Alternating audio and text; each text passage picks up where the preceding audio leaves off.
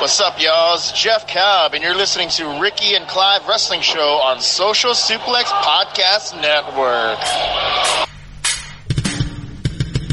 You're listening to the Ricky and Clive Wrestling Show. Listener discretion is advised at all times.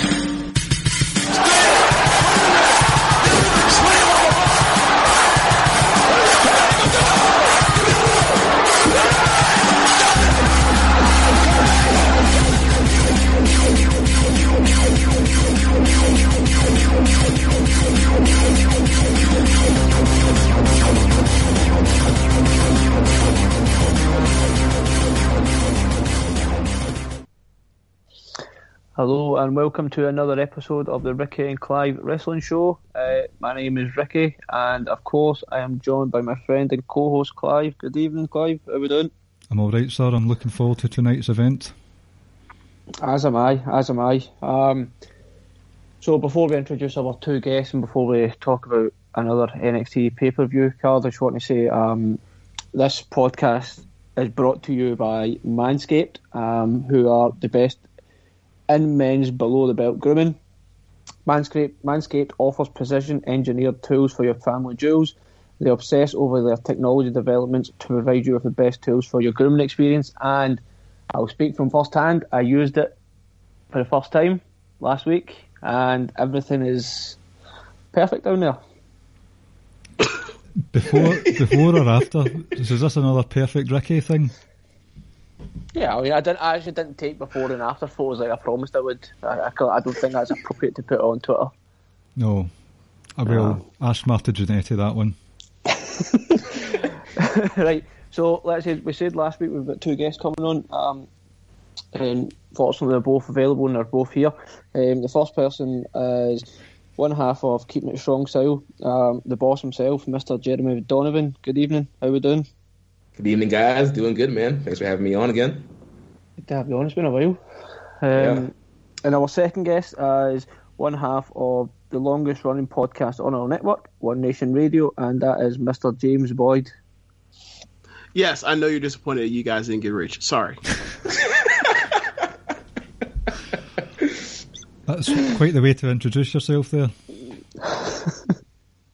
I didn't. I really didn't have anything good, so I might as well be self uh, self deprecating. Uh, I mean, just to just to like help boost the ego, like we never we never asked Rich at all. We went straight for you. Wait, say Rich. again. just to just to help boost your ego there, like we never approached Rich at all. We decided we were taking James. Um, so sorry about that, Rich. Yeah, but that's only because like Rich like hates NXT now. So That's true.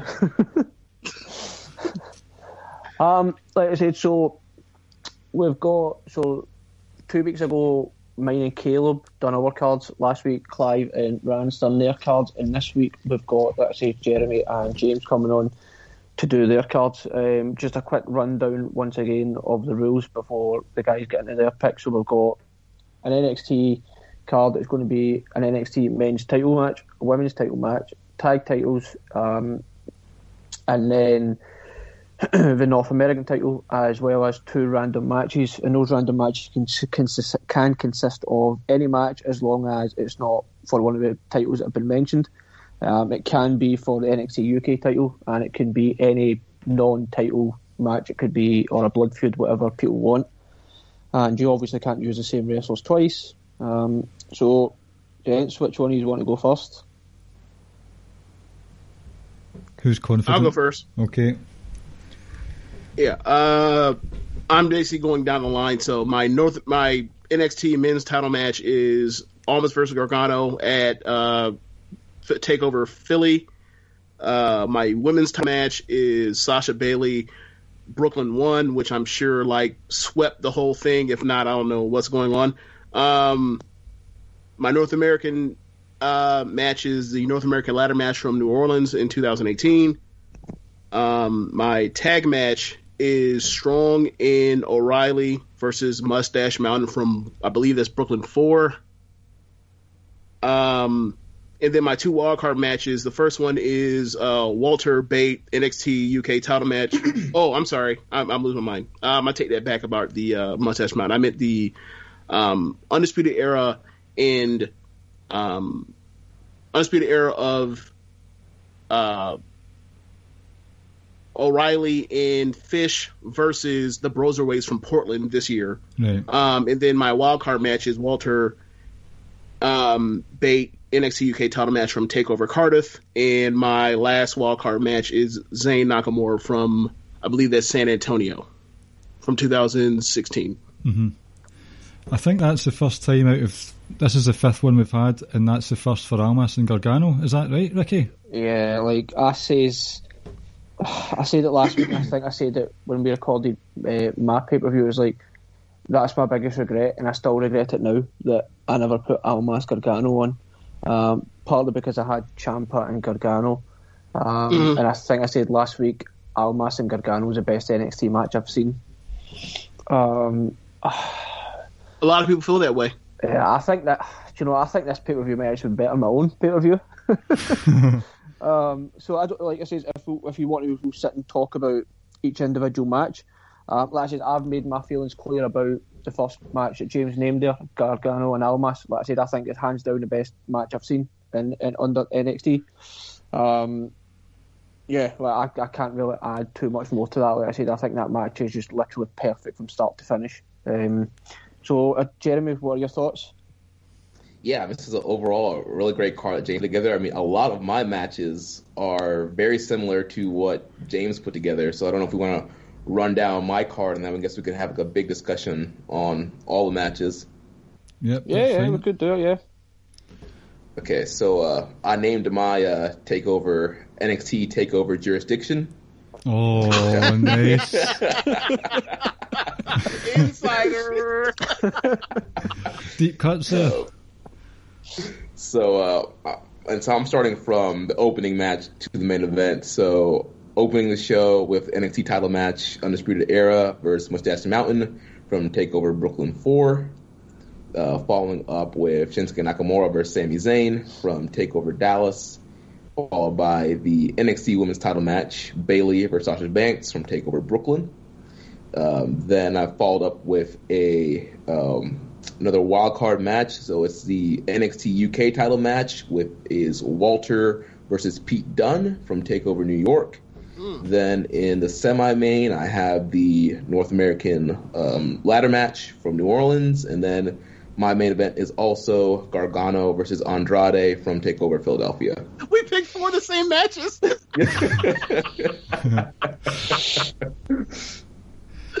oh, that's funny. See, that's going to happen because obviously there are many, many takeovers that are just above, well above average. But there are certain matches that stick out, especially within the individual divisions that we've slotted them in. But that's now for the wildcard ones. Sami and Nakamura has come up a couple, a few times now. Yeah, because Rance picked up last week. hmm Um, I think I've got three the same for James. I had the same tag title match, obviously the same women's match, um, North American title match as well, and I had four because I had Walter and Tyler Bate as well.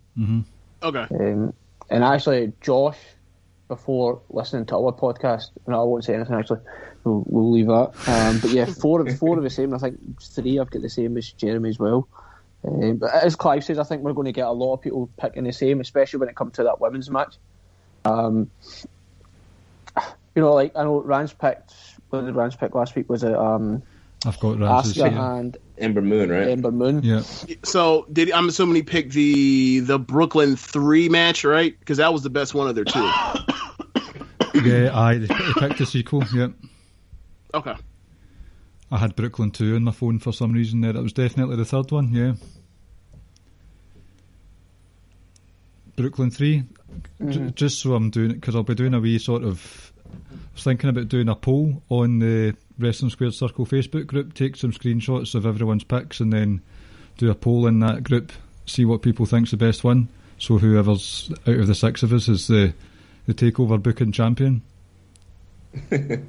Sounds good. But yeah, when when it comes to the, the women's title match, I think that was definitely the one slot where it's like, I mean, there's a there are like a ton of great women's matches, but if you're trying to put together the absolute best card, like Bayley and Sasha Banks at Brooklyn, hands Yeah. down, I think is the number one pick to pick. I know, like you know, Rance picked the Ember and Asuka. I know I've heard some people talking about picking the the women's fatal four way, and I know I think mm-hmm. Josh says since he has another option that he thinks it's actually better um, than Bayley and um, Sasha. But I won't spoil that here. I'll let him you know enter his card in. But I don't know. I think Bayley and Sasha's best bell to bell women's match in NXT history. The story going into it was just so great, um, and you know Sasha just being the ultimate heel and Bayley being this underdog face and everybody wanted to see her win, and just throughout the match, Sasha just being a jerk, stomping on the arm, pulling off Izzy's um, hair bow. Like it was just so much great like character. Work. This is perfect. Like great character work, great build, great actual in ring action. Like this is like the perfect package of a match right here. Yep. So.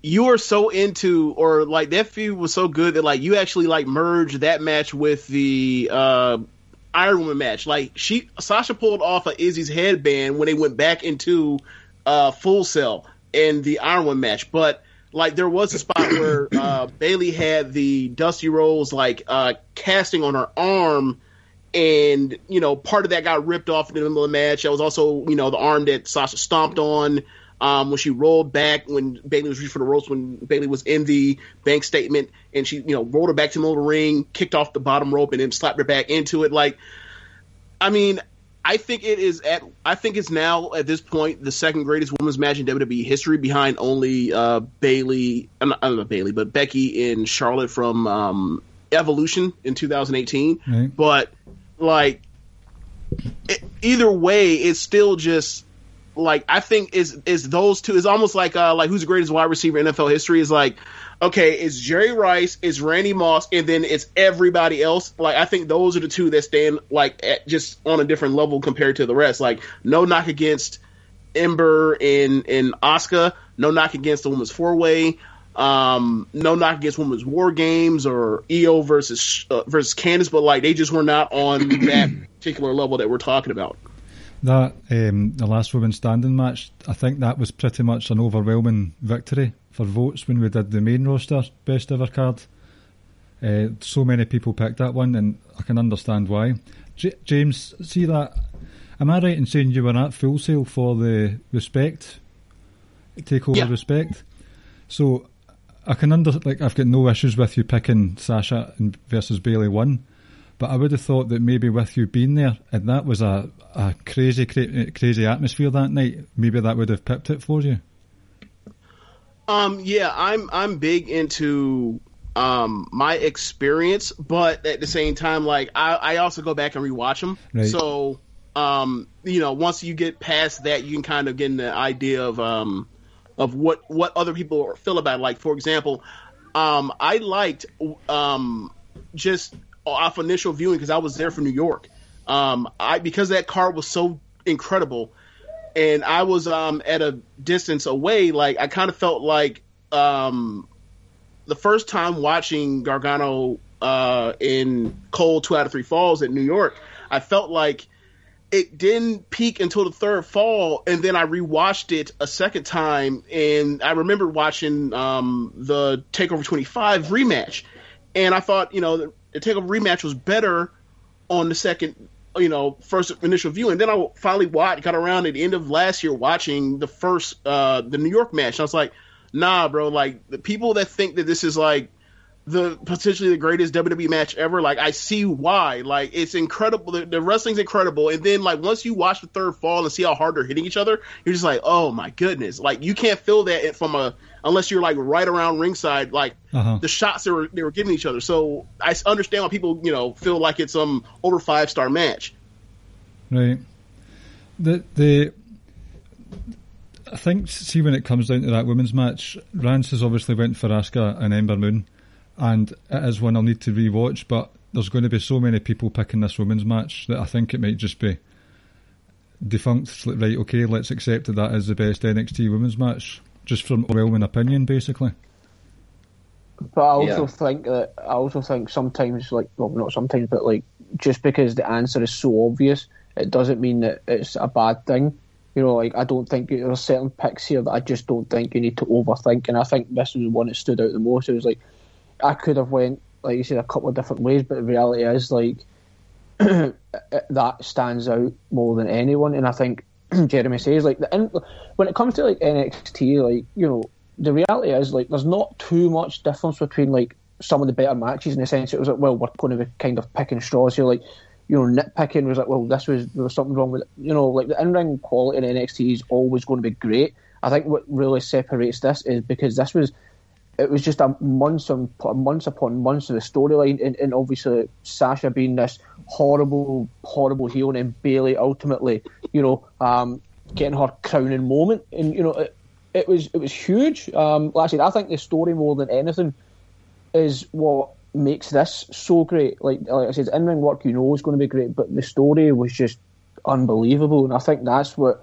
that that I'll always remember from it, and I think that's what carries so much weight when you're talking about the greatest NXT matches because I don't think you can ever forget just exactly what the story was and, and how monumental of a victory it was for Bayley at the time. Uh huh. No, it was yeah. beyond epic. It was excellent stuff. Also, you can't forget about the uh, the super poison Rana spot. That's oh. like instant highlight, and I think that was at a time where they weren't really doing poison ranas yet in NXT, and but of course all over the world and over the Indies, like poison rana was like number one spot, and so to see it in a WWE ring, and then to see it off the top rope, and to see it with two women, like just put that moment like over the top. And it was perfect as well. It was just textbook. Yeah. So um right, so sorry, Clive. Oh, on you go. I was going to say we'll move on to another pick that both guys picked. Um, Clive, I know you're not a huge fan, um, but we'll go with the North American title match. right. um, so obviously, like I say, Clive didn't particularly like this match. Um, Str- they, they're strong words.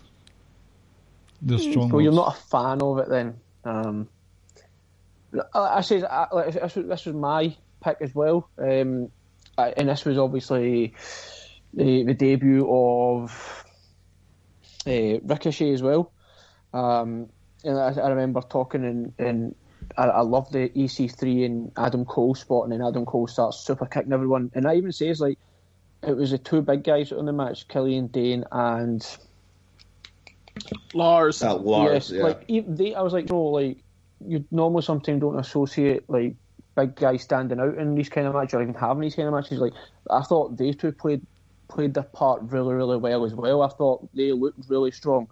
Um, like I says, overall, I think this was, I thought it was a ter- terrific match. Um, you know, and for the highlight probably would be when um, Ricochet comes flying off the top rope and Adam Cole meets him with a super kick. Um, uh, like overall, I just thought this match was, was excellent. Um, I think it opened the card that year.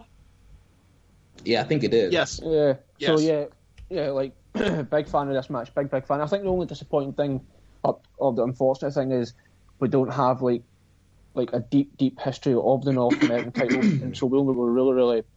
I think we're only like single digits where we could have matches we could have picked from. Um, but like I say, this was this was my pick, and it was uh, I still really really like it. Um, still one of the better ladder matches we'll probably ever see, or certainly for for a while.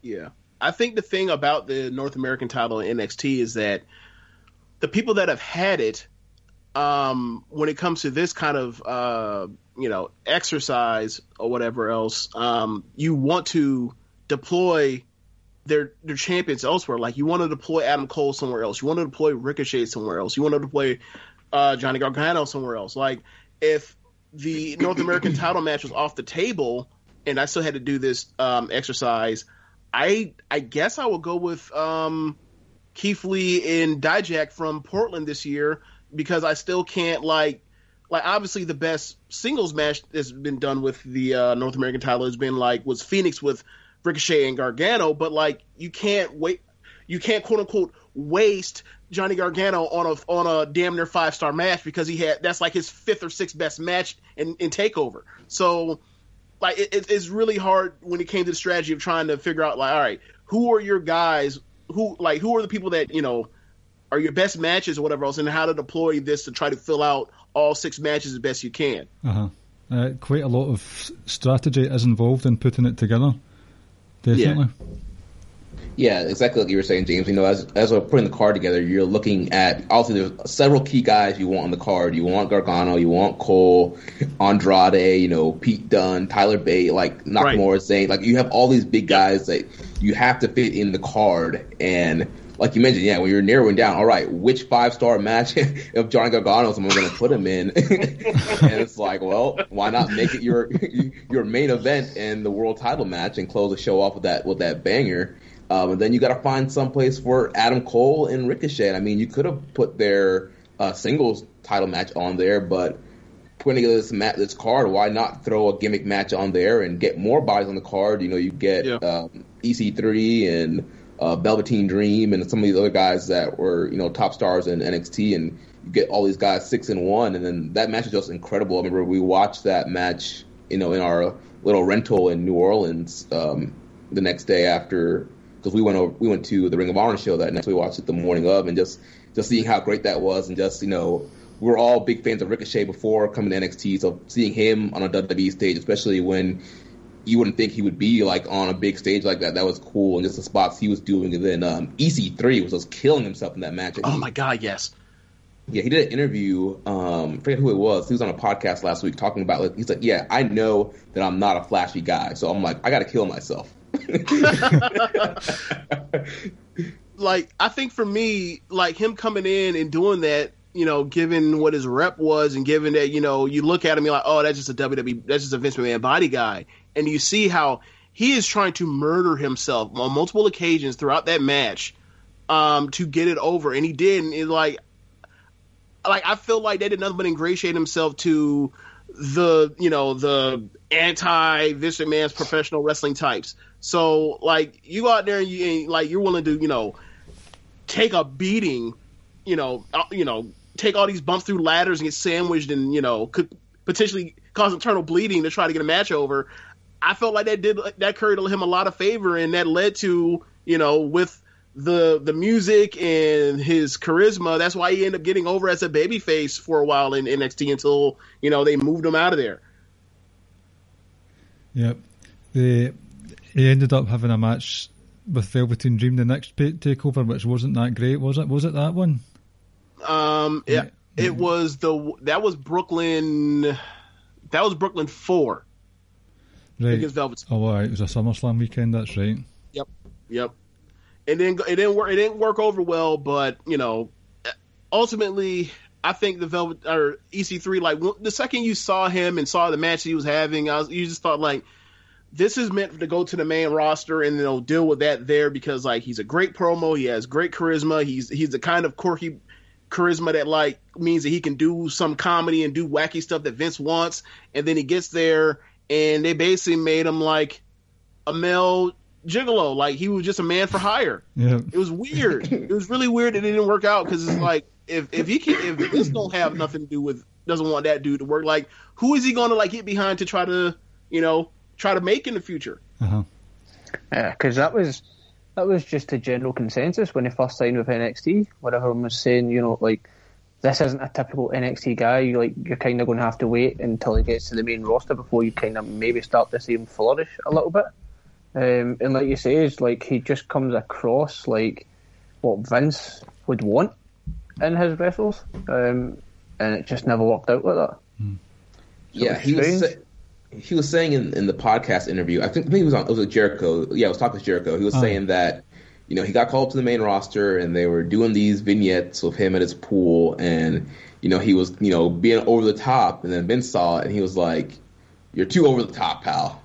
And then they started doing they started doing the promos where he's like in the mirror flexing, and he's like, "Well, Vince thought I was I could only do over the top, so he didn't want me to talk at all. So he only just wanted me to you know look in the mirror and flex." and he's like, Vince, I can, I have other ranges. Like, I don't just, you know, I'm not just over the top. I can do serious. I can tone it down. Like, but apparently Vince wasn't having that. So, but it's so weird. You know, he's a guy that was in their system at one point. He was on the original game show NXT. It's Derrick Bateman left, got in incredible shape, jacked, went to TNA, had a world title run. Uh, that was pretty good. And like normally guys, you know, like Drew McIntyre that leave get in better shape, have world title runs, come back, and eventually get some kind of shot. But yeah, it's once he got to the main just really not got out the gates for him. It, it just it just it doesn't make, it doesn't sit well for me because it's like somebody with that much personality, charisma, and like mic skills and like versatility to do comedy, do serious, like. I thought y'all. I thought y'all like to say y'all don't like pro wrestling. Y'all want to do movies. Like, if you ask somebody with that kind of range, deploy him. It was. It, it was just weird to me. It's like, y'all, okay, so like this whole batch of people, like he was in that batch with like Lars, who I don't know where Lars is, right? Like, um, uh, Lacey Evans, Nikki Cross, um, and then, or and also um, Heavy Machinery. Is like, you mean to tell me out of out of out of that group of people with like this five ten like like statuesque a blonde woman, EC3, like the people that they end up working out for y'all is like Nikki Cross as like a bottom of the mid card uh, baby face waiting to get turned on any day by Alexa Bliss, and, or and, and, Otis like Otis is meant to be a prelim comedy person that sticks around forever. Like he's meant to like replace the Heath Slaters and R-Truths of the world, and like that's a that's a role that's worth that's that's you know that's that's me make some good money you know without having to take a bunch of crazy bumps. So good for Otis, but like that's the best you do. Like Ricochet, like Ricochet came in the next batch uh, along with uh um Aleister Black. Black. Aleister Black gets protected just so that he can get his ass whooped like by Seth Rollins. Like it's all worth. It, we protected him so that we could not protect him anymore. Like you're on your own now. It's, uh, this is really weird. That whole batch and crop of NXT talents from the last uh, two years. Aye. Well, you brought up Velveteen Dream a minute ago. And speaking of Velveteen Dream, we at Social Suplex have the grooming product for you. Oh god. oh. Oh. Uh, oh my! Manscaped has redesigned the electric trimmer. Uh, the Manscaped engineering team just spent 18 months perfecting the greatest ball hair trimmer ever created and released a new and improved Lawnmower 3.0. Their third generation trimmer features a cutting edge ceramic blade to reduce manscaping accidents. Millions of balls are about to be nick free thanks to Manscaped's advanced skin safe technology. Accidents are finally a thing of the past. Uh, and this is a premium product. The battery will last up to 90 minutes just in case you're quite bushy downstairs. I don't know why they, they tell us this part. Uh, the water resistant technology allows you to groom in the shower. One of the coolest features about it is the LED light, which illuminates grooming areas for a closer and more precise trimming. Maybe you can do some shadow puppet work as well. Uh, and they've also upgraded to a 7000 RPM motor with quiet stroke technology. Don't forget about the charging stand. You can show your mower off loud and proud because this intelligently designed stand is a convenient charging dock powered by USB if you're listening to this right now, first of all, I apologise for the lead into this, especially since the boss of Social Suplex is on. But I want you to experience it firsthand for yourself. So trim that junk of yours, and you can get 20% off plus free shipping if you use the code SUPLEX when the checkout area at manscaped.com. Your balls will thank you. Ricky, would you like to move on from this awkward moment? Thank you. that, that, that was probably the best and one and only time that you've nailed it without making any kind of mistake. I was trying to get over my really bad taste joke. Yeah. Um, right, okay. Um, what else matches did we have the same there? Um, both Nakamura and Zayn. Yeah, I, I joked, and I mean it's not really joking because it's probably the truth. Uh, this is like Nakamura's one and only good match in WWE. That's not fair. That's not fair.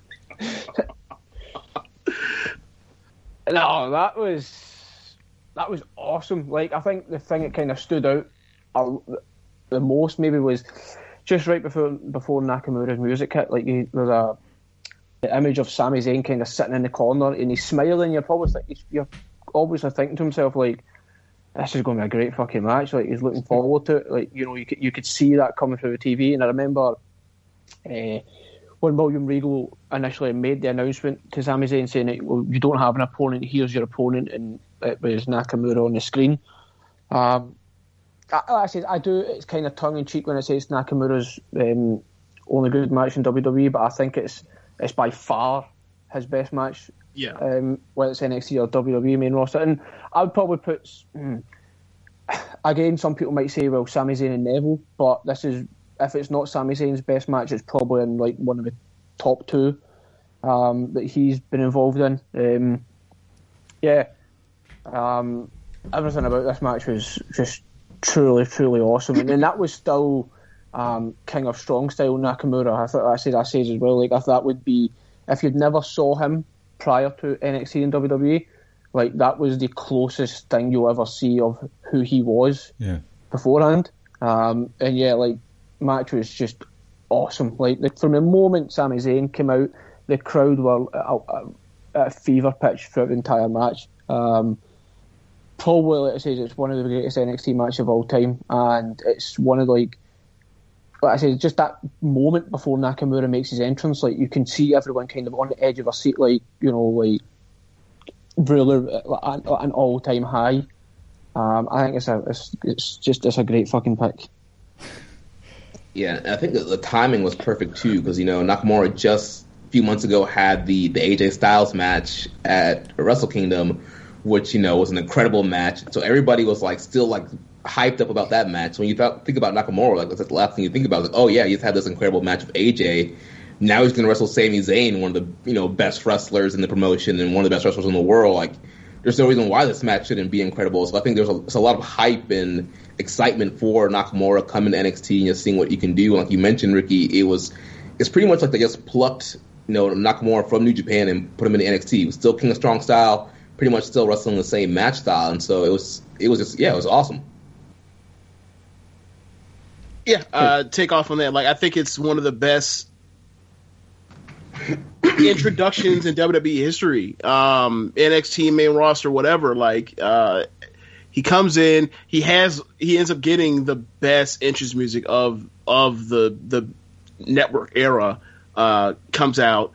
Um, he, he is like you said, like he's ported literally from that January fourth show into you know a few weeks later in San Antonio, and he's wrestling Sami Zayn, and he's wrestling a style that we thought will never be allowed in WWE.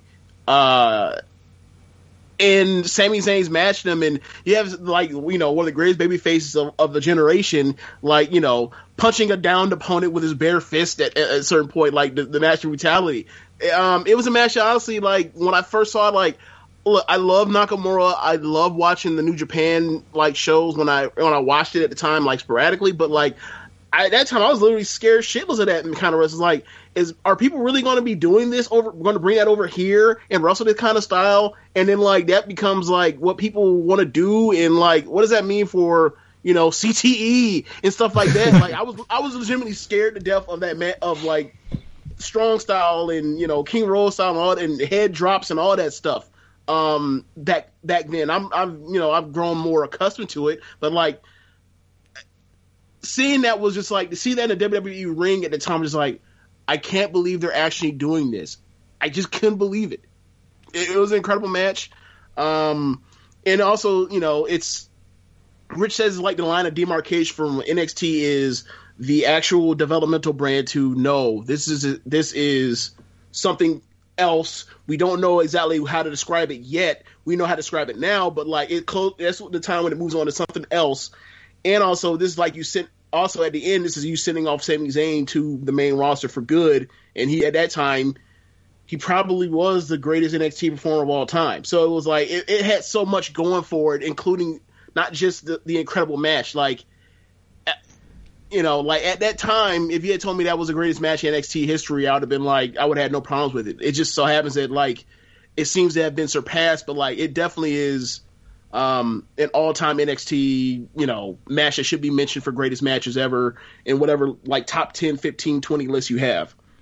See, another thing that doesn't actually get mentioned as much, because James was saying there about it being really hard hitting, this was basically an exhibition match and because it, it, was seen that way, you could see that the both both wrestlers were enjoying themselves, and to see them lay in such hard hitting moves and strikes and hit um, chops to the chest and all that stuff, they were doing it just for fun, and the crowd were loving it. There was no animosity, nobody to boo, nobody to sort of single out for cheering. So there was a whole feel good factor to it as well.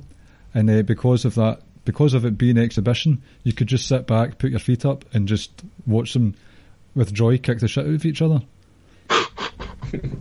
Yeah, and that was also the night where the both these guys chants was born. Right, like right. the, cr- Was the crowd it? Just, yeah. Oh, the, the crowd was loving it so much, and they wanted to cheer both guys. They're just like both these guys, both these guys. Kind of sad to see Sami. Oh, he's not wrestled in a few months, but it's just kind of sad to see him now. I think um, injuries have well and truly caught up with him. Um, obviously, you're never going to wrestle the same style on the quote unquote main roster as you would in NXT, but like I said, there was there was a period where this guy was like, if not the best wrestler in the company, then certainly like one of the top two or three. Um, and I said, and how I suppose it's kind of similar to the Bayley thing, like how you can mess up such a beloved babyface the way they did, and and never pushed them the way they did and booked them properly. It's just it's mind boggling. Um, you know, because he could have been an absolute superstar as a babyface for you because everything about him was just was was great. And Yeah, so yeah. like yeah, they messed up there. Yeah, they got Sami Zayn handed on a platter, and I remember Yeah. they had that that huge um, the Kevin Owens match they had. I think it was like in 2016. It was like was it Battleground? Yeah, they had that last match. Uh, Uh, Kevin Owens and Sami Zayn. Yeah, Yeah, Battleground 2016, one of the like one of the sleeper like banger pay per views. Um, yeah, that was the la- that was like the quote unquote last time um, they were they were billing that as uh, and Sami got his win, and we thought you know this might be something, and nope. But that was pretty much the last time he had a real had a had a. It seemed like he had a lot going for him at the time. That ma- that last match he had with uh, Owens, or the last build match he had with Owens. Uh-huh. And Kevin Yeah, I Owens went on to yeah, win the there's a- Universal title like a month or two later. yeah, that was so weird because like yeah, Owens lost, so you're like, all right, so clearly they're gonna go with Zayn and try and move him up the card. But yeah, then Owens ends up winning the Universal title, and he ends up you know getting pushed to the top, and then Zayn just like you know free falls down the card until we just don't see him anymore until he becomes a heel. It's bizarre. I remember after that match thinking, okay, they're going to put him. Sami just won his big match. They've been doing this thing where they've been trying to book him like Daniel Bryan, where he loses and loses, loses. Well, he just finally won him a big one. Okay, cool. Where can we send that energy to?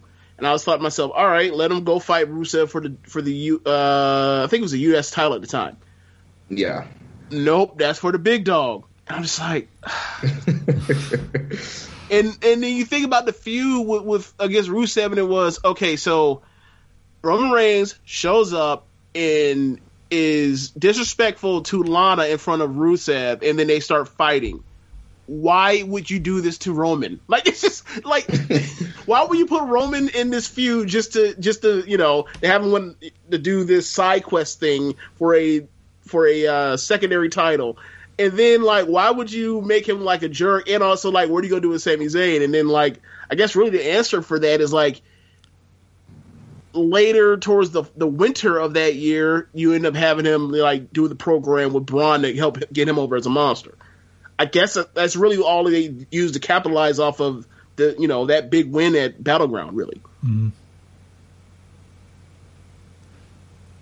We're all shaking our heads.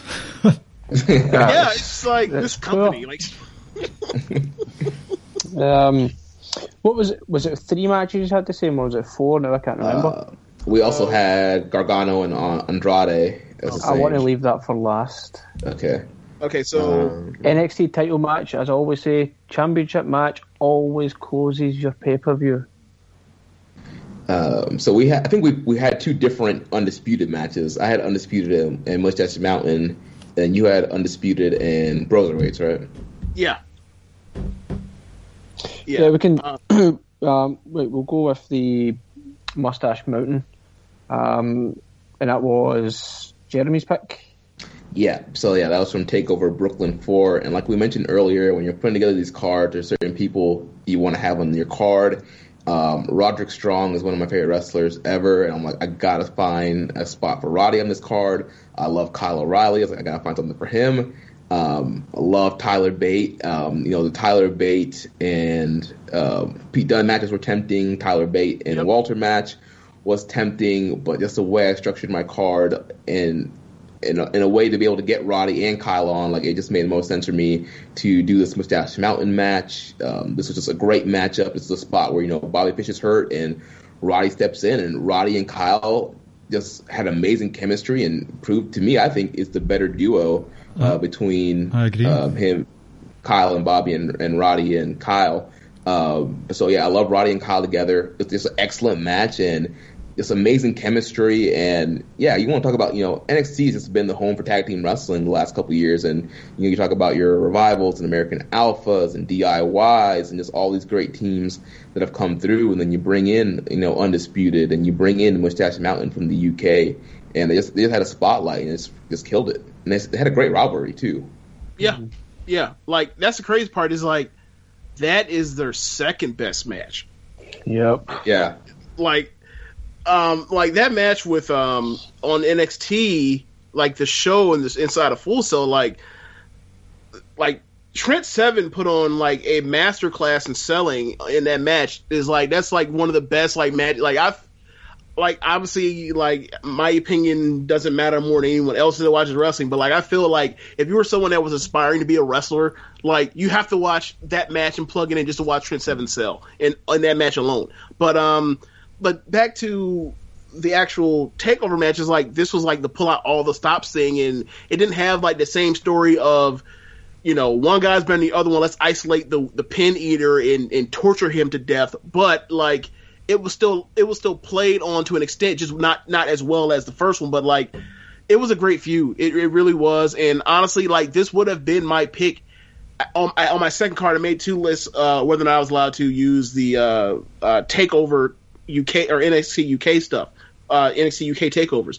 Um, so if I was not allowed to have used the NXT uh, UK takeovers, this would have been my tag match.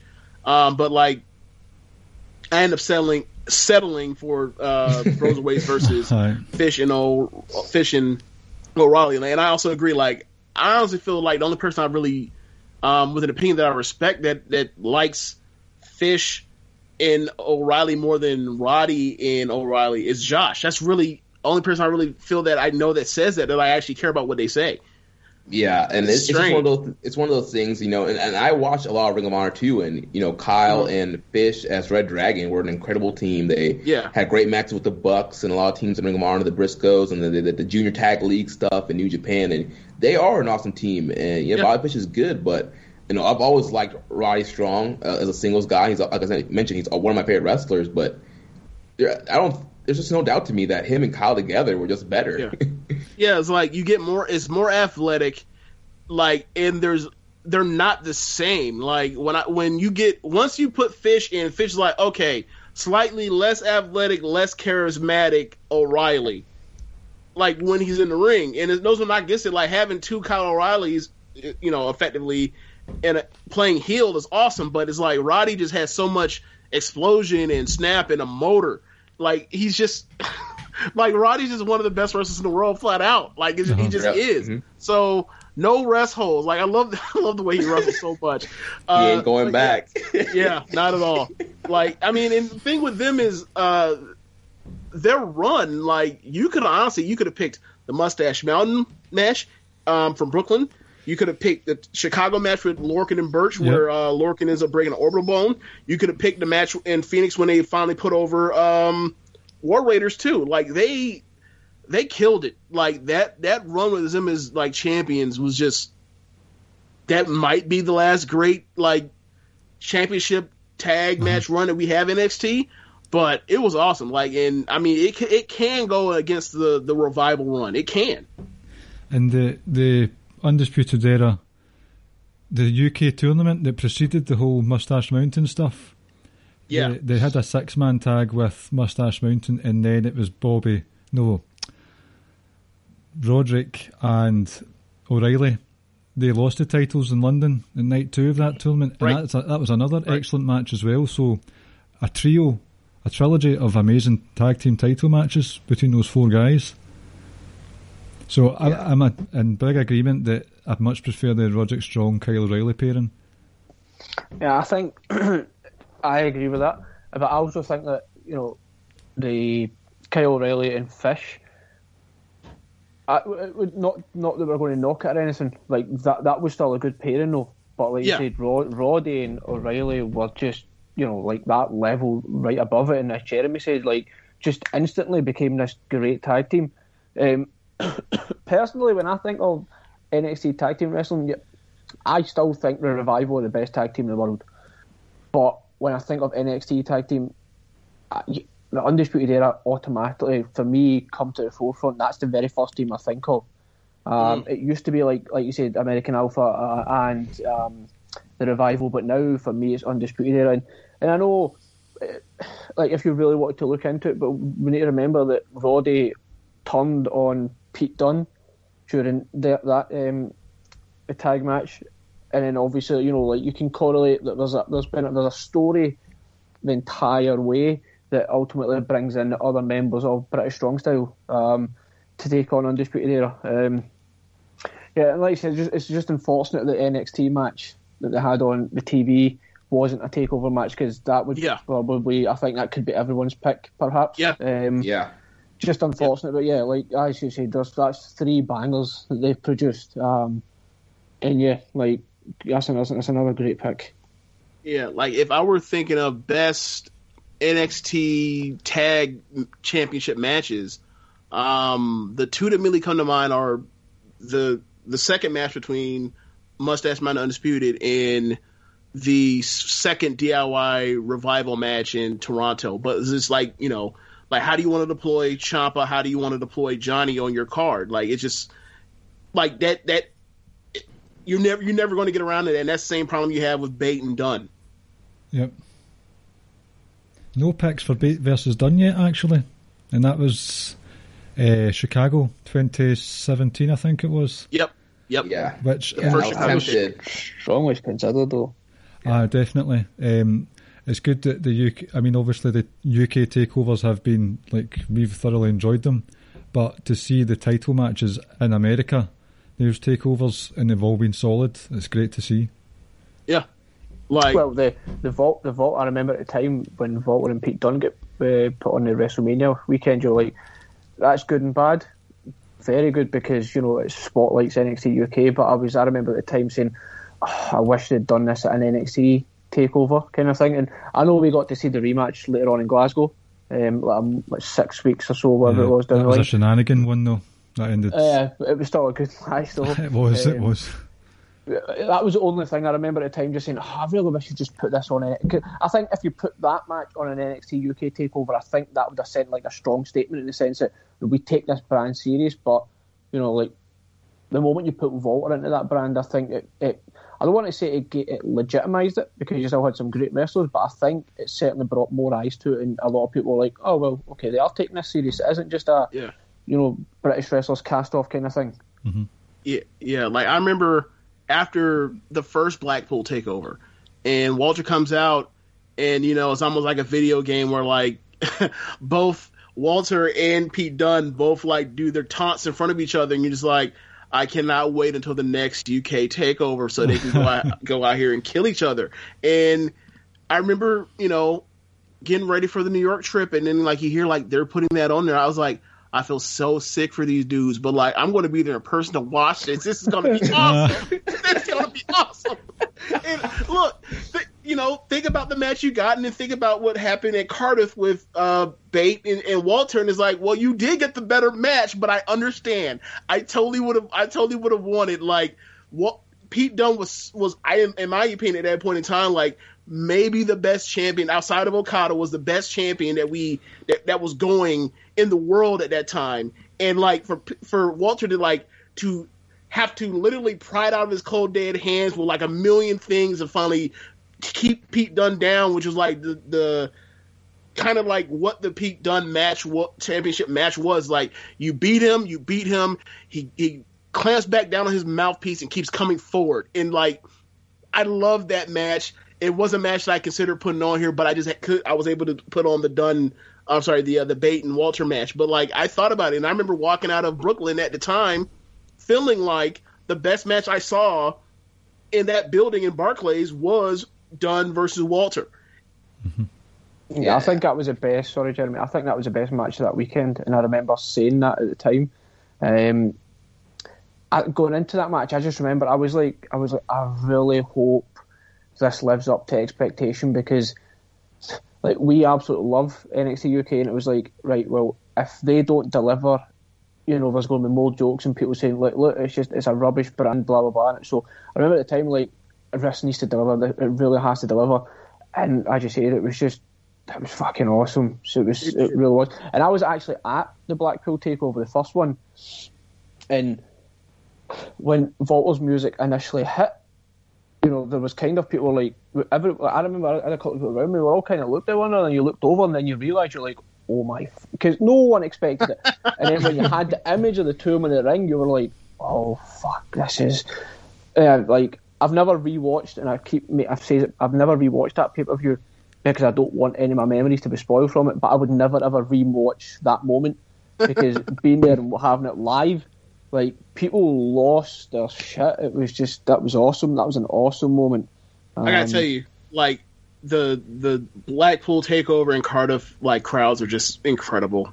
Like I, I they're just incredible. And um, I mean, also on that that Blackpool takeover, I think there is a match that could have been picked for um, best takeover tag match. Like, oh, um, yeah, yeah, Grizzled Young Veterans versus um, versus Mustache Mountain. That was also another like four and a half ish banger. Like, I, love that Mustache match. Mountain. Like, you know, we just talked about it. Like, on the on the sneak, like they belong in the top five for greatest tag uh, teams in NXT history. Definitely, yeah. Um, but yeah, we were talking about you know Walter and Pete Dunne. That that was a match I had on my card from New York, and like James mentioned, yeah, we're getting ready for New York, and you figure that match is happening. I'm like, oh yeah, this is awesome, and I, and I feel bad for you guys, but yeah, us being there live and getting, getting, there to watch that match live was just incredible. And just like you guys, like that night when we, just like you said, James, when we walked, when we left that building that night, in my mind, Bate and or Dunne and Walter was the best match on that card. Um, and I, I have not rewatched this show. Um, but in my that night, I guess it's like, man, that match was just so hard hitting, and like we, well, James, you had different seats. You were sitting with Fenichel, but yeah. we were literally all the way in the back, the very last row in the building, all the way up against the wall, like the very last row, all the way to the top, nosebleed section, and I could feel Walter's chops all the way up there. Like that match was just so hard hitting and so physical. You felt just everything all the way up there and I was just entranced in that thing. And I love Walter. You know, Walter has become a staple of you know Mania weekends for us. You know, we've been to mm-hmm. you know mm-hmm. three Mania weekends now in a row, and you know he's one of the top guys in there and has great matches on all the indie promotions. So seeing him now on this big stage against Pete Dunne, and you know it totally delivered. Um, it legitimized that NXT UK title even more because you know Dunne did a great job of his title reign. But having a guy like Walter, one of the best, you know, independent wrestlers in the world coming in, signing, and winning that title in that epic war just elevated the title, elevated the brand. And like you were saying, Ricky, like bringing Walter in did help legitimize that brand more. And like, all right, this is this is not just like a kitty table. This is where you know big boys are coming to play here, and this is a brand you need to pay attention to. Do you remember? Yeah, do you remember Walter's chop in Full Sail?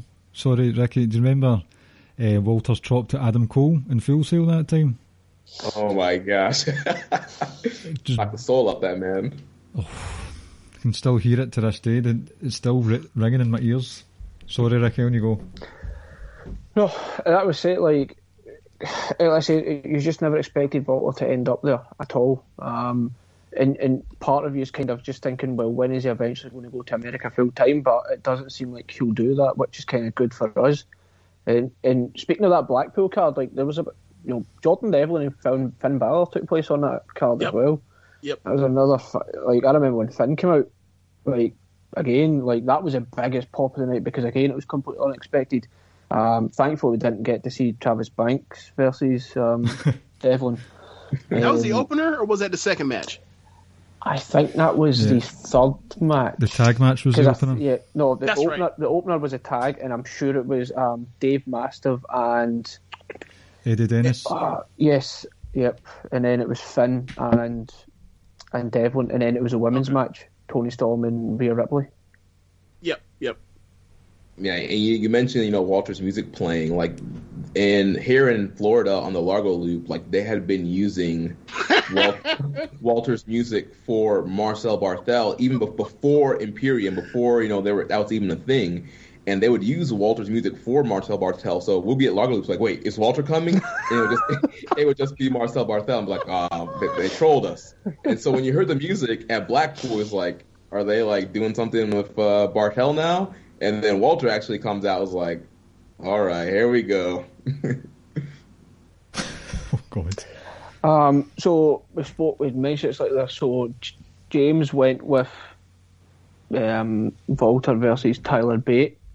Yes, sir. That's I also went with that. I think so. Before I let James in it, like I think it was a better match out of the two, but I think Walter and Devlin, Walter and Pete Dunne, maybe meant more in the grander grand in the uh, grander scheme of things. Um, yeah, yeah.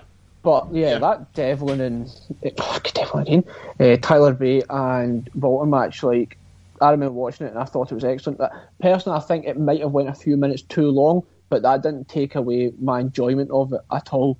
Um, you know, because sometimes some matches feel like you know you've ruined it by going five minutes too long, but no, like I thought everything about this match was absolutely fantastic, and I say, the in ring work. That's all I really care about. Um, was just off the charts. Um, yeah, but I, like I said, I picked it. I thought it was a great fucking match, and it's like two back to back bangers that Walter produced with um, guys of um, British Strong Style. Um, in, the build up to that match, a lot centred around like how, how he took out Tyler Bate first, and then took out uh, Trent, and then before Tyler kind of came back. Um, yeah, no, this was by far the best NXT UK match we've had. And I think the great thing I can say from just like a British or UK point of view is that this also still stands up with anything you'll see across the pond when it comes to NXT. You know, so I think to say something like that took place over here and it stands up against anything that's produced over America, I think that says a lot. It's a good point. Yeah. Um. I mean, I understand you're- it's an NXT podcast, but like straight up, I remember after uh, going through my two, best of 2000 or my 10 favorite matches from the whole entire world, from the main roster to NXTs to AEW to Stardom to New Japan to um, whatever joshi promotions I was watching, and just like last year for me, Bate Walter, I think it finished third for me for my favorite for favorite match of the year. Like it was just, it's the best big per, big man small man match I've ever seen. Um, just the story of you know I took out his back, and then you have literal Mighty Mouse, you know, just lifting this dude up left and right. Um, you know the the power bomb against the post, um, and then like you know the last I don't know five or like 10, 15 minutes is just incredible. Um, and then you know you get the end where like the you know he gets power bombed and, and it gets stacked up on his shoulders. He kicks it one, and w- Walter's face is just just shocked. And then you know he takes out the last bit of fire he had with that with the uh, lariat. But it's just just an incredible match. Like Bate would get would get something going with, it, with the hurt back, and then Walter would just chop him in the back. It was just That's right. just an incredible match. Just an incredible match. Yeah, that match was awesome. That was also in like my top ten of the year. I think it was my yeah my third or fourth yeah top match of 2019, Yeah. and I, I think it was probably one of the the best match we watched that day. That was a day Yep. that it was like takeover. There was the New Japan UK show, and Yep. it was all out. I think. Yep. Um, Yep. and yeah, and Bate and and uh, Walter. Yeah, that was the best match of that day, and yeah, one of the best matches of the year. It's just. I thought when you, James, when you'd asked before we started recording, can we include, include UK takeovers? I thought you were going to say Jordan Devlin versus Tyler Bate because I remember you were a big fan of that match when it happened. Um, yes, uh, it is probably my. Mm, is one of my three biggest overrated match, most overrated matches of the year. Whereas like I gave it a certain uh, rating, and then like the worst I felt about giving it, like it is a four and three. Like I gave it five stars at the time.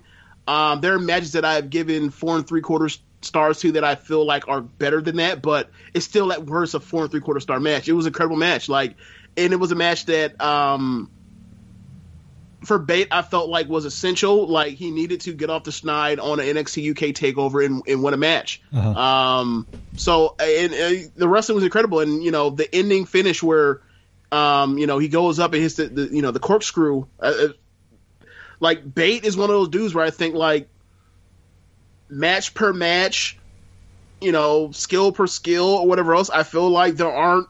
I, I don't feel like there are even two handfuls of people better than him. I just don't. No, I would agree. There's he hardly puts a foot wrong ever, and he's been in a lot of big time matches.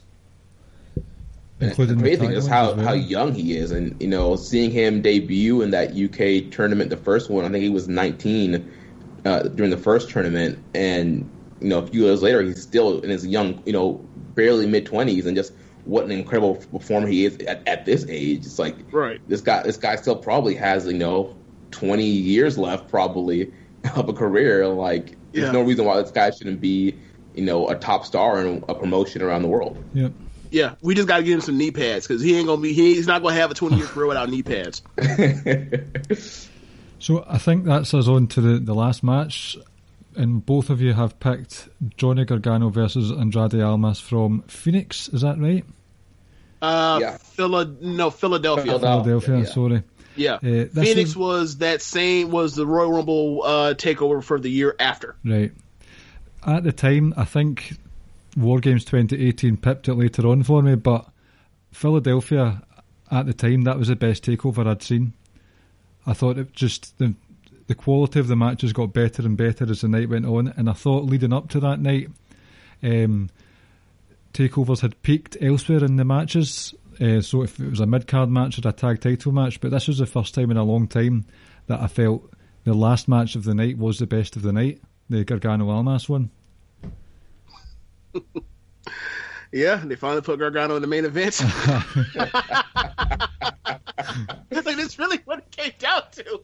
Um, yeah, uh, I mean, I could I could probably go for, for, for ten minutes talking about this match, but uh, I'm not, I'm just to simply say it. Like I I don't know, um, from just a technical wrestling and storytelling standpoint, if there is a better match in WWE history and I- I'm putting that against um, you know Austin and Brett. I'm putting that against Undertaker and Shawn. I'm putting that against Shawn and Angle. I'm I'm putting that against like you know uh, some of those tag matches with Austin and, and, and Benoit and Triple H and Jericho in um, in the 2001 era, era. Like I just an incredible match. Jeremy? Yeah, match was incredible. Um, you know, two of the better, you know, two of the best, you know, pro wrestlers in the world. Um, and both those guys, it was a big spotlight for them because you know Gargano they had mainly been doing you know DIY, was mainly a, a tag wrestler, and, and then Andrade his push was just kind of up and down. Like he they came in with a kind of smiling baby face with suspenders, and then that wasn't really working out. And then they finally turned him heel and you know put him with Zel- Zelina Vega and get the ball rolling. And this was like the kind of the climax of both of their pushes and um, getting both of them in the main event scene. Uh-huh. That was that whole thing with Almas was weird leading up to that because it was Drew Ma- it was Drew McIntyre he beat for the title, wasn't it? Yep. Yep. Yeah, Um, and before that, they did this thing where he was just not interested, and Zelina Vega came along. And for me, uh, the Drew McIntyre match was okay; wasn't anything special. But when this one came along, I just I couldn't believe what I was witnessing. And I remember um, the doc Chad Matthews talking about this match, and he's got some, as a doctor in real life, he's got some experience with this. That when Andrade did the double knees to Gargano's face on the ring post at the apron, Yep. Gargano had this far distant look on his face as if he was genuinely concussed, and Chad picked up on that. So that's that's some good selling there. Yeah. Um, I. This was obviously, you know, they had their match on like the you know on the bottom half of Brooklyn Three, um, and it was a banger as well. But this was just like taking that and taking it to a main event level and like paying off all of the Zelina cheating throughout the months um, leading to that with Candice coming out and, and clearing out that situation and like that might have been the time to actually have put the belt on him, but you know they went on making him run after it, and they waited another eighteen months, and it.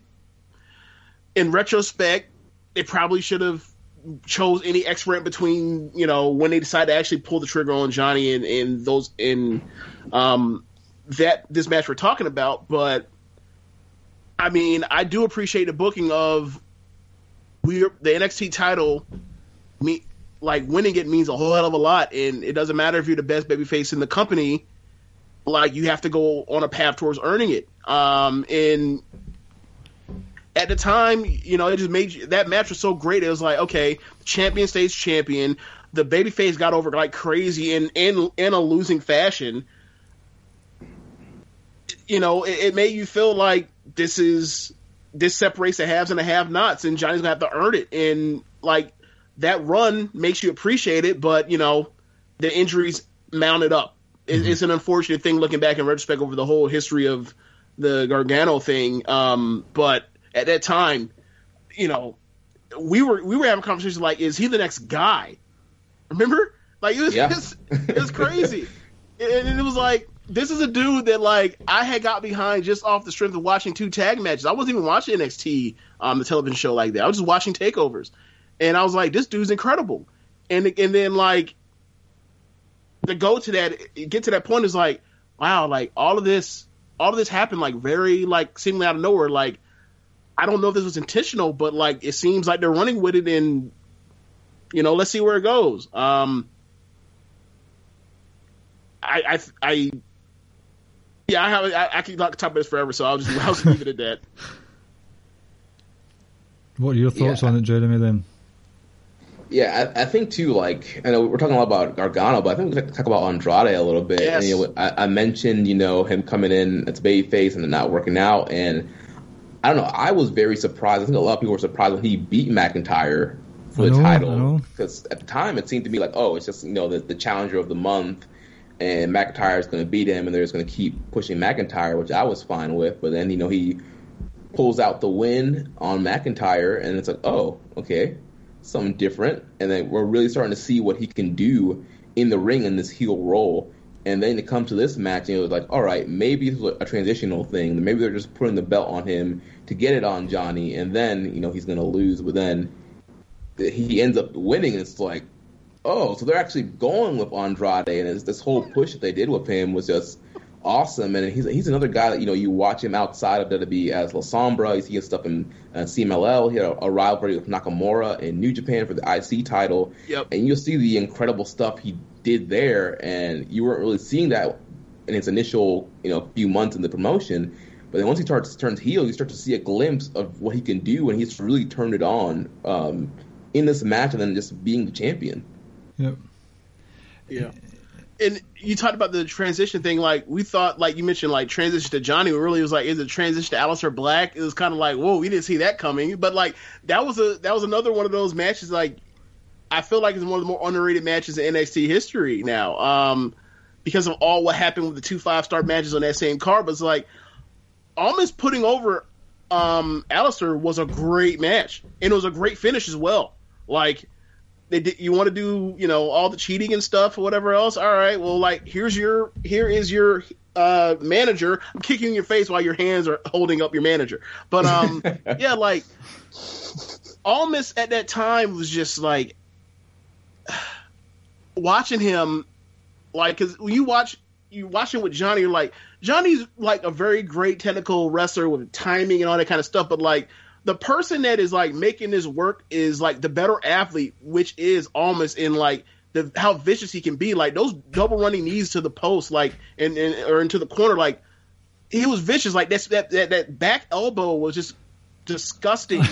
um, you know, he, he would, you know, if it need if it needed to be, like he'll h- hang you over the top of the rope and hit you with the, you know, that DDT with, you know, the, the no handed DDT. It's just like Yeah. the dude was just the dude had so many gifts. The double the moonsault, like the landing moonsault, the moonsaults again after he lands, like we don't give him enough credit because like he, his run was short with the title, and, he, and you know it was like, well, this dude's so great that like. You know, like it is with every Mexican superstar in WWE, we got to make another another Rey Mysterio, bring him up to main roster, and you know he's doing what he's doing now. But it's like at that time that wasn't far fetched, and you would see the matches he would have with Rey, and you see it as like this dude is one of the best wrestlers in the world, like like a lot of the top of NXT over the over the years. Like what happens once he gets to the main roster, and you know he would have these matches, these great team matches with with um with Bryan or with AJ or with Rey, like we mentioned, but it's just like they never decided to actually like really go with him and you kind of just wonder why. And it, it- like it can't just be because he doesn't speak good English. Like you can find work, you know, work workarounds for that. You can. you it's like stop being lazy. Just, just please, like, like. It, it, it almost became like a uh, like a comedy of sorts to see like all these NXT talents we're talking about, and like they get to move to the main roster, and it's like this dude or this woman was incredible, and they get to the main roster, and they just like something negative happened. Uh, It's an odd one. Um, yeah, like I said, this is my favourite NXT match of all time. I think I remember it was around about this time last year where I was boldly predicting that something like, well, Almas is going to win the world title or Universal title or some sort, like maybe by the end of the year or certainly at some point in 2020. Um, similar to Sami Zayn in the sense that, like, do you realise what you have here? Like, do you realise just how gifted and great this guy is? And as James says, like, surely it can't be anything to do with his English because you've got a great, great mouthpiece in Zelina Vega, you know, and, and they complement each other, especially in NXT, so well. And and even when Candice and Zelina Vega had that kind of altercation outside the ring during the match, like something like that, that actually added to it as well. Yes. Like, you know, so. I think for like for so many people that called up, like you know, it's like I hate saying called up because it's not true anymore in that sense. But um, like, I- yeah, they, they, they completely botched. It's still relatively early because it's been what like is it eighteen months or so really? Um, um, when he's been on the main roster, is maybe not even as long as that, is it? he's he's been around since after WrestleMania 34. That's just two two and a bit years. Yeah, it's like two Yeah. and a half years. Yeah. Yeah, Because it, it entered the Royal Rumble, didn't it, that year? That's right. That the, Um, the night after. Yeah, so two, yep, yeah, two yeah, years. he- yeah. Well, oh, well, you know, like um, that did ha- like he was in the Royal Rumble that year, but like I think Adam Cole was in there that year. You know, they bring in NXT Uh-huh. call ups, do whatever, uh, you know, spot here and there, whatever else, and then they'll take you back. Like I don't want to bring it up, but like the Walter Survivor Series thing, right? Um, so you know, or even what they did with Riddle this year in Royal Rumble, where you know they bring him in, he throws out Randy Orton on a sneak, and then like Adam, you know, the crowd gets excited, and then like, well, let's throw him out with Baron Corbin for heat. Um, eh, eh, And that Walter Survivor Series thing, Yeah. I almost forgot about that. yeah. Oh yeah, but it's just funny in retrospect. Oh. that, Like actually, like if if we had known known at the time, is like actually like the babyface in that situation was Corbin. Corbin was trying to throw out the trash. Mm.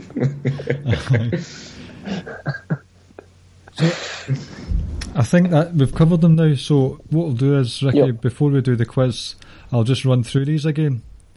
Uh, Yep. James and Jeremy's picks once my phone decides to work. You have you've got a quiz for us this week, yes? Yes. Good man. So Jeremy's, which with with the catchy title "Takeover Jurisdiction," we have Undisputed Era versus Mustache Mountain from Tag Titles uh, Brooklyn Three, Sami versus Nakamura at Dallas, Bayley versus Sasha Banks, Walter versus Pete Dunne, the North American Title Ladder Match, and Almas and Gargano. And for James, we've got Well, Well, well, well, can I actually name my my takeover? Of course. Yes, NXT Takeover Retribution.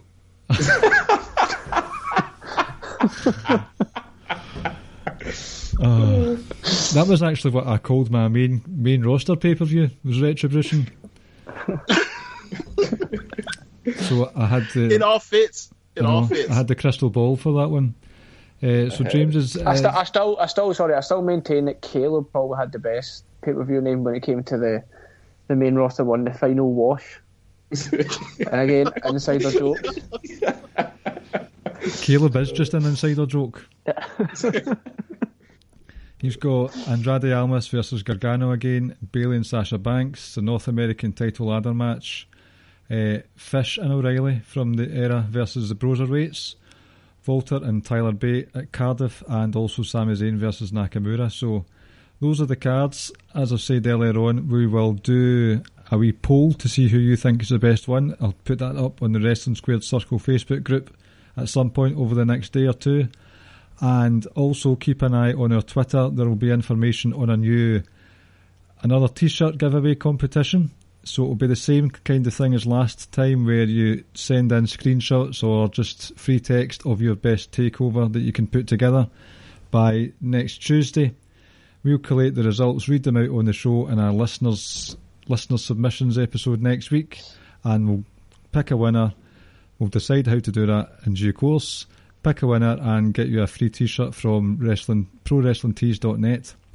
So, Ricky, you're going to bless us with a, a quiz this week. Yep. Um, obviously, you want to tell the people your buzzer? My buzzer is oh, it's true, it's damn true. And then Jeremy and James, if you've got a buzzer. Um, hmm. I'm gonna go with Adam Cole, baby. Uh, um, I'll go with minus five stars.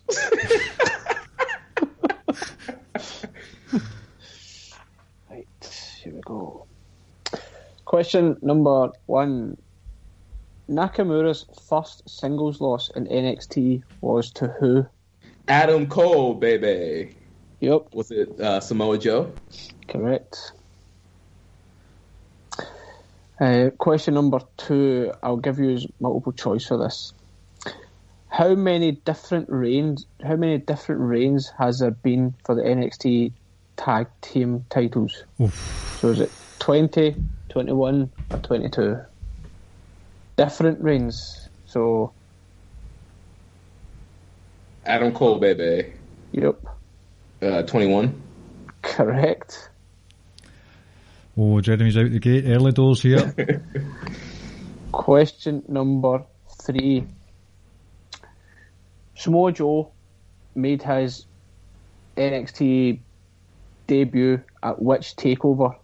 Now, not necessarily his first match, but just when he first appeared on NXT. oh, it's true, it's damn true. Yep, Unstoppable. correct. Where he came out and confronted um, Kevin Owens. Mr. Owens, That yeah. horrible, horrible music. Question question number four. Who was the winner of season four NXT? Oh. season four, season four. Uh, was that the one with the women? Oh, it's true, it's damn true. Yep. I was going to say this before you said the women, Jeremy, but I'm guessing it was the Bellas. No, they were they were on the main roster by then. Um, Adam Cole, baby. Was it Naomi? Nope.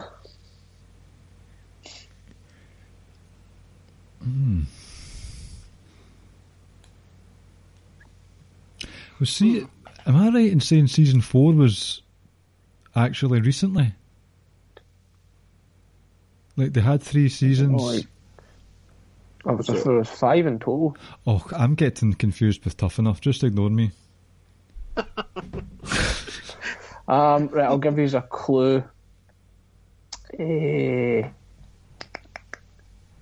right, so your clue is Fashion Police. Adam Cole, baby. Yep. Fanda- Fandango. He was Johnny Curtis at the time. Yes. Question number five.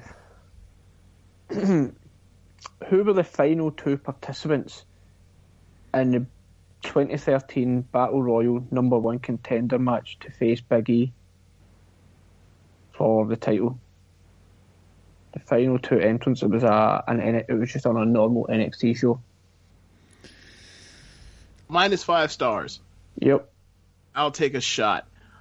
Bo Dallas and Sami Zayn. James gets one point. Ah, Who for? Bo. Oh, both, right. I thought it was one point each. No, yeah, one point each. So you can buzz in for the second point. Ah, but which one did he get correct? Bo. Bo, I thought you said both. B O T H. Um. Oh, it's true. It's damn true. Yep. A stab in the dark here. Corey Graves. Incorrect. Um, Adam Cole, baby. Yep. Was it uh, Jinder Mahal? Nope. Big Jinder. I know he had a Um, little push in NXT. I'll give you the clue. Former 205 champion. My minus five stars. Yep. Neville. Correct.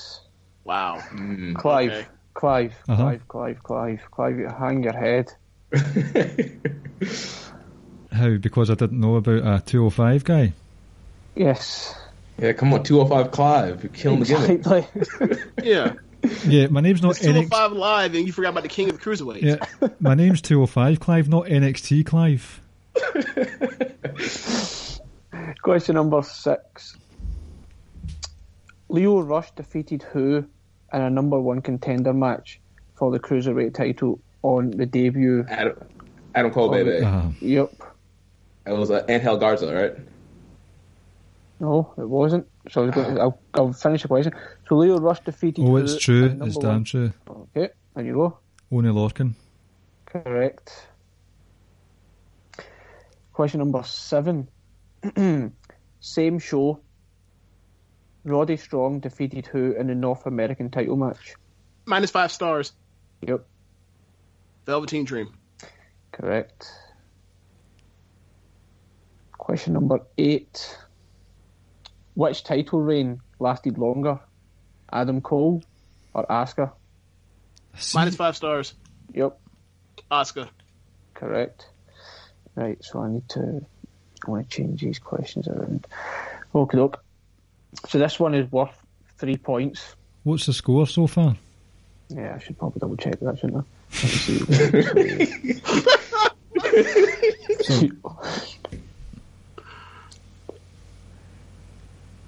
so Jeremy and James are on three. Clive's on two. Okay. No, no. James could be on four. Sorry. Let me see. Let me see. Yeah, James got the last couple quickly there. Yeah, James is on four. Jeremy's on three, and Clive's on two. I'm the jobber. Right, so this one's worth three points.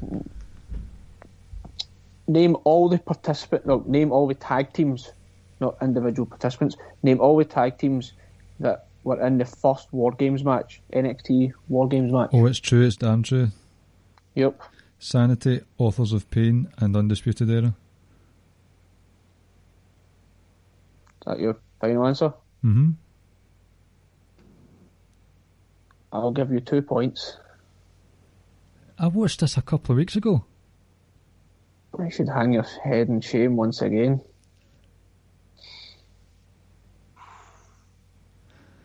So you got two right. You got Undisputed Era right, and you got Sanity correct. Adam Cole, baby. Ah, shit. Wasn't the last team Authors of Pain and Roddy Strong? Correct.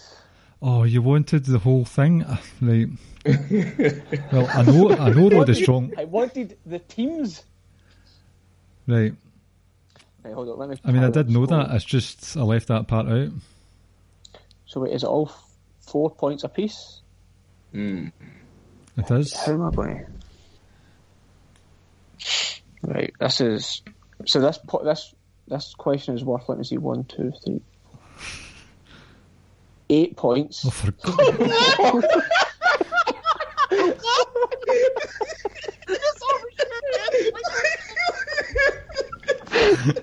it's too much.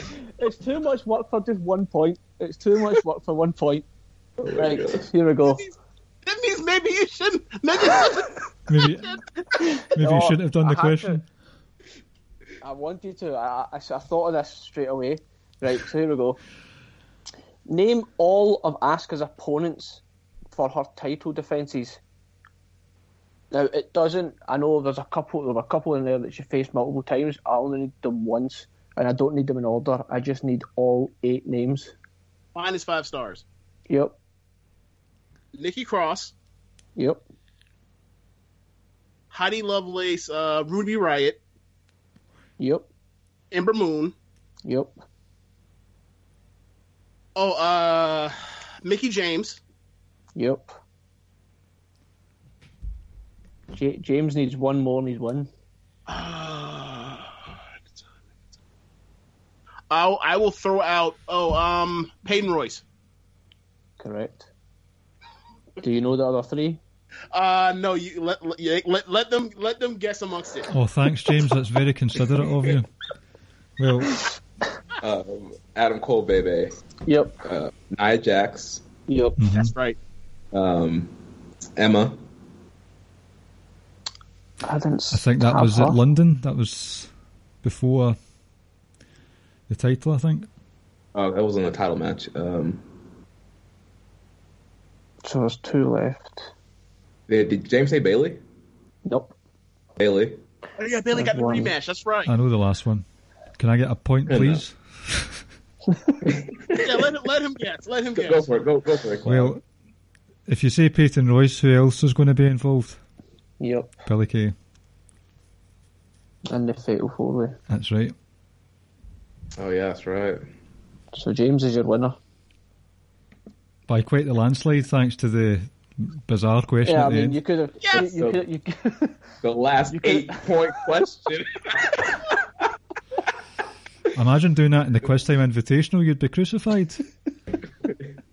well, you know what? I, I'm glad James won. That way, Rance can't come on here and cry about how I, I win everything. So, Oh, I think that's a, a number Why one contender match being called out there. So, guys, do you want to plug your stuff before we head out? I mean, you're about to plug their stuff anyway. We're all on the same network. I know, but they're here so they can do it better than me. Do you know what I mean? So, James, since you won, you can give us your details first. Oh, uh, yeah. Um, it, it- I, I don't know if you guys noticed this, but when I'll get to it. But like, if you like notice, like the stuff that that I answered is like stuff like after like the last half of NXT's history. Like when I was actually watching, like the other Uh-huh. stuff, I was like, I don't know, I don't know. Everything else, like boom, boom, boom, pick, pick it up. But yeah, uh, you can reach me on Twitter at, or not reach me. You can follow me on, on Twitter at JamesBoyd87. Um, you can also follow One Nation Radio on Twitter as well. Um, that's really about it. Um, on Sundays, me and Rich do One Nation Radio podcast. We do about around the world, covering stuff like NXT, AEW, um, Stardom, uh, the main roster. Whenever the main roster does something really good or really bad, um, and anything else that comes up, like you know, a Snoop Dogg and DMX versus, or uh, or a Michael Jordan documentary comes out, that kind of stuff. Jeremy?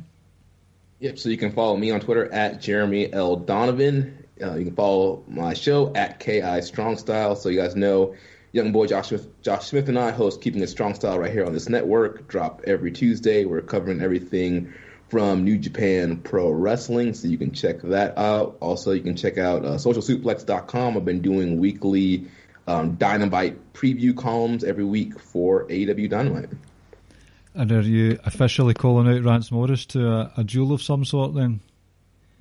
No, I was just I was just poking fun because I, I heard last week where he was you know he, he was you know he was you know throwing out some conspiracy theories saying that you know Josh and I win everything on Ricky and Clive, and uh, you know, accusing you guys of favoritism. But I think you guys have been very fair over the years.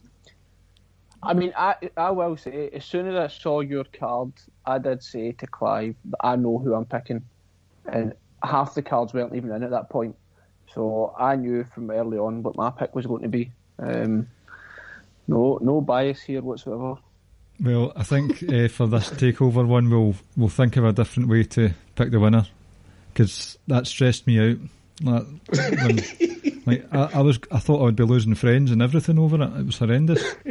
the, ta- the ta- picking the takeover one is going to be hard, but I'm see if we eventually do the like the worst pay per view of all time. Like that's going to be fucking. That's going to be fun. Oh, that'll be hilarious! like I can't wait. We'll get Rich on for that one. oh yeah. yes, yes. Oh yeah. Just I'll just press record and just say, right, Rich, on you go.